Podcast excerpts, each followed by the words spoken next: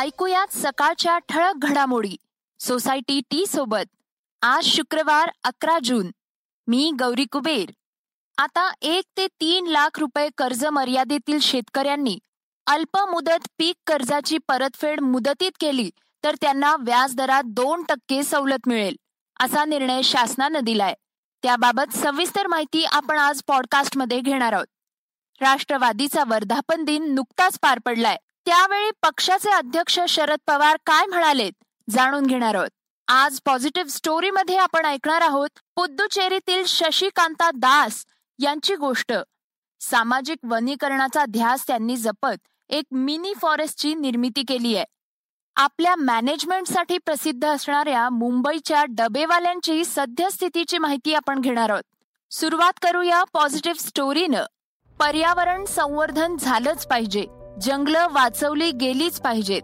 अशा घोषणा आपण नेहमी ऐकत असतो. मात्र त्यासाठी कामाची तयारी फार कमी जणांची असते. प्रत्यक्षात वनीकरणाचं व्रत घेऊन काम करणारे थोडेच आहेत. त्यात पुद्दुचेरीतल्या शशिकांता दास यांचेही नाव आता घ्यावे लागेल. त्यांनी वनीकरणाची आवड जोपासत जंगल तयार केलंय.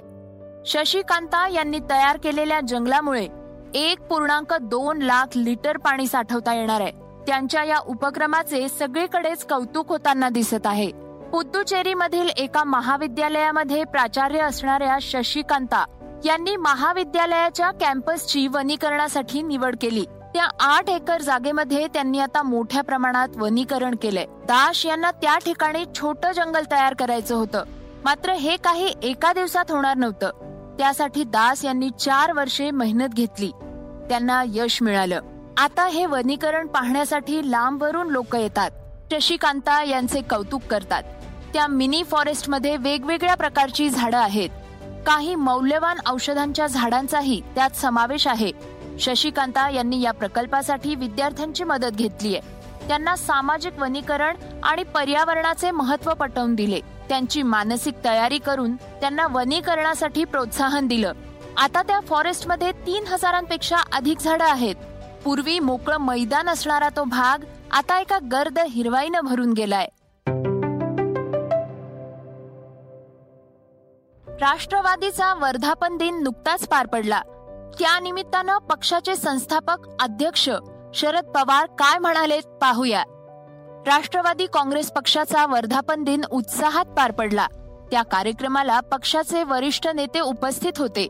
यावेळी राष्ट्रवादी काँग्रेसचे संस्थापक अध्यक्ष शरद पवार यांनी मार्गदर्शन केलं.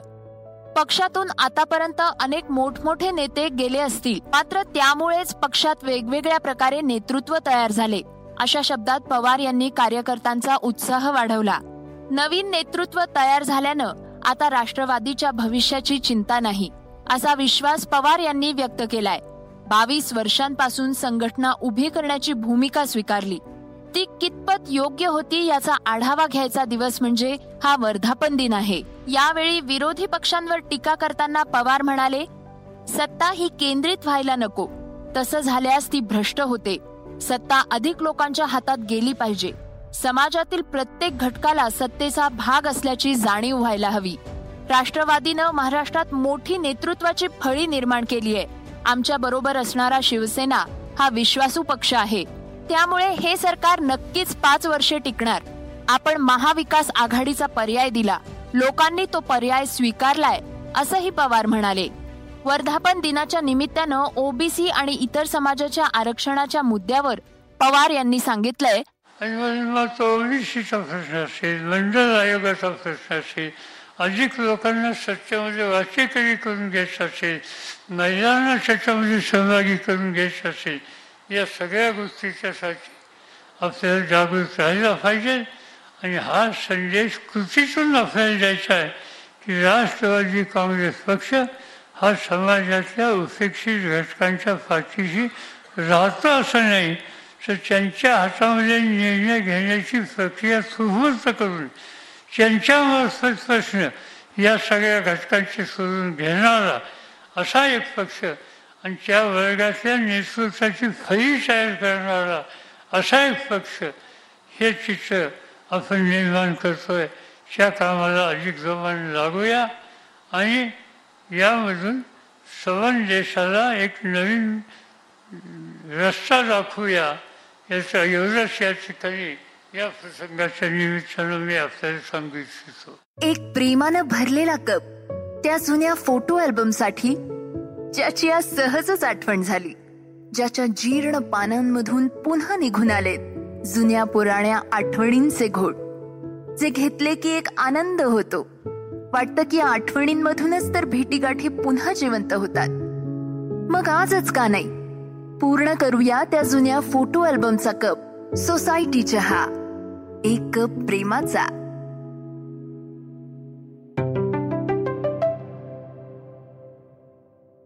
राज्य सरकारनं शेतकऱ्यांसाठी नवा निर्णय जाहीर केलाय.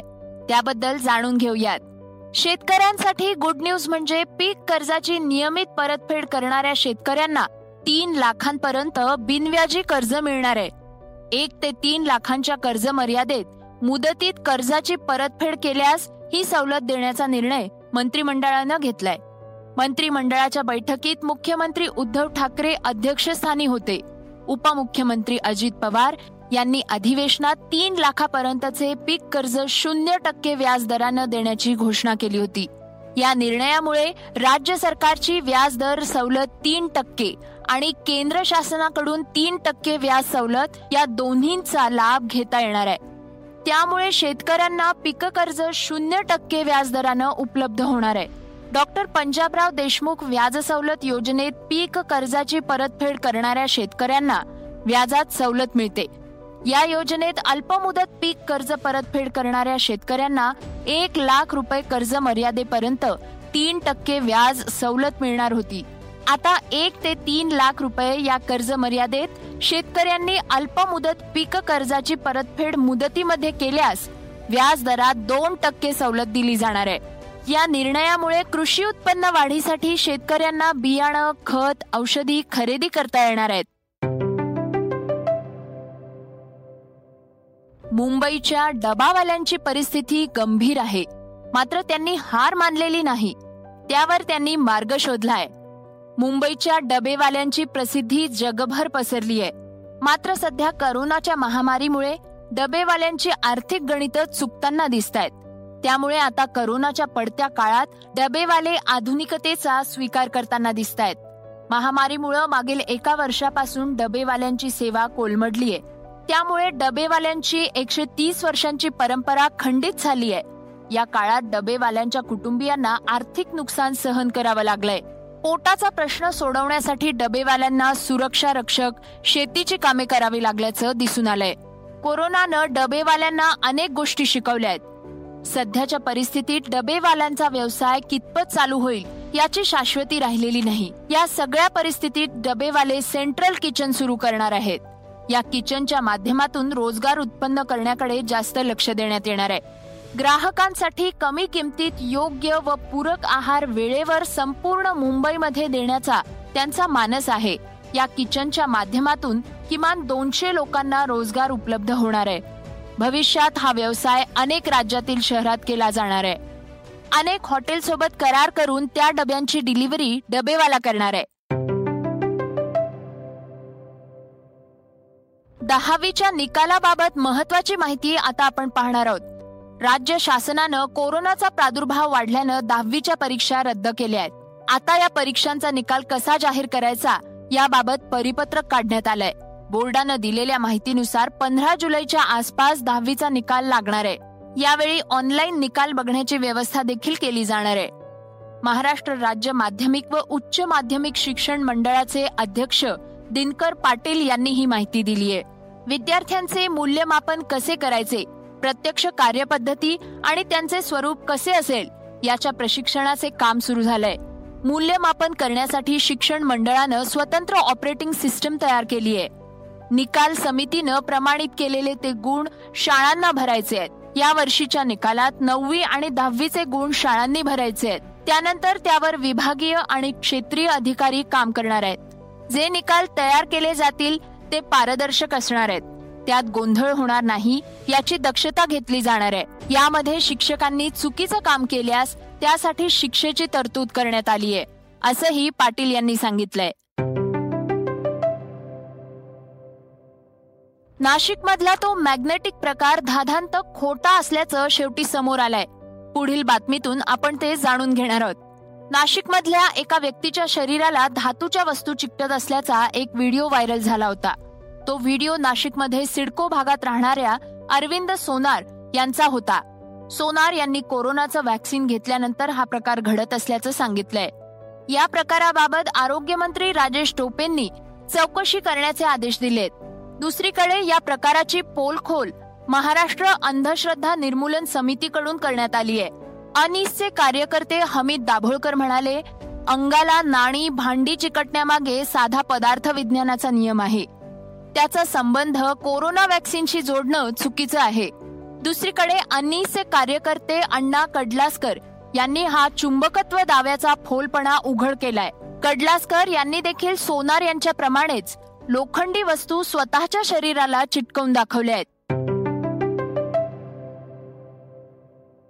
लोकसभेची खासदार नुसरत जहाच्या मागील वाद संपण्याचं नाव घेत नाहीये. तिच्या डोकेदुखीत आणखी वाढ झालीय. अभिनयातून राजकारणात गेलेल्या नुसरत जहा पुढील अडचणी आणखी वाढल्यात. गेल्या काही दिवसांपासून त्यांच्यावर चर्चा सुरू आहे. नुसरतनं ज्यावेळी संसदेत शपथ घेतली ती खोटी होती का? असा प्रश्न भाजपचे नेते अमित मालवीय यांनी तिला विचारलाय. मी नुसरत जहा रुही जैन शपथ घेते की? असा तिचा व्हिडिओ सध्या सोशल मीडियावर व्हायरल झालाय. त्यात तिनं आपल्या पतीचं नाव घेतलंय. दुसरीकडे आपण त्याच्याशी लग्न केलं नसल्याचंही सांगितलंय. त्यावरून ती ट्रोल झालीये. त्यामुळे त्यांच्या नावानं खासदारकीची शपथ घेणाऱ्या नुसरत जहाची खासदारकी धोक्यात आल्याचं दिसून आलंय. मलालाला पाकिस्तानातून पुन्हा धमक्या येण्यास सुरुवात झालीय. पाहूया त्याविषयीची पुढील बातमी. नोबेल पुरस्कार विजेत्या मलाला युसुफ झाईला पाकिस्तानमधून पुन्हा एकदा धमक्या यायला लागल्या तिनं फॅशन मॅगझिन वोगला दिलेल्या मुलाखतीतील लग्नाविषयी केलेल्या विधानामुळे कट्टरपंथी लोक नाराज झाले आहेत. पाकिस्तानमधील एका मौलवीनं मलालाला आत्मघाती हल्ल्याची धमकी दिली आहे. मुलाखतीवेळी मलालाला लग्नाविषयी प्रश्न विचारण्यात आलाय. उत्तरादाखल ती म्हणाली लोक लग्न का करतात? हे मला अजूनही समजत नाही.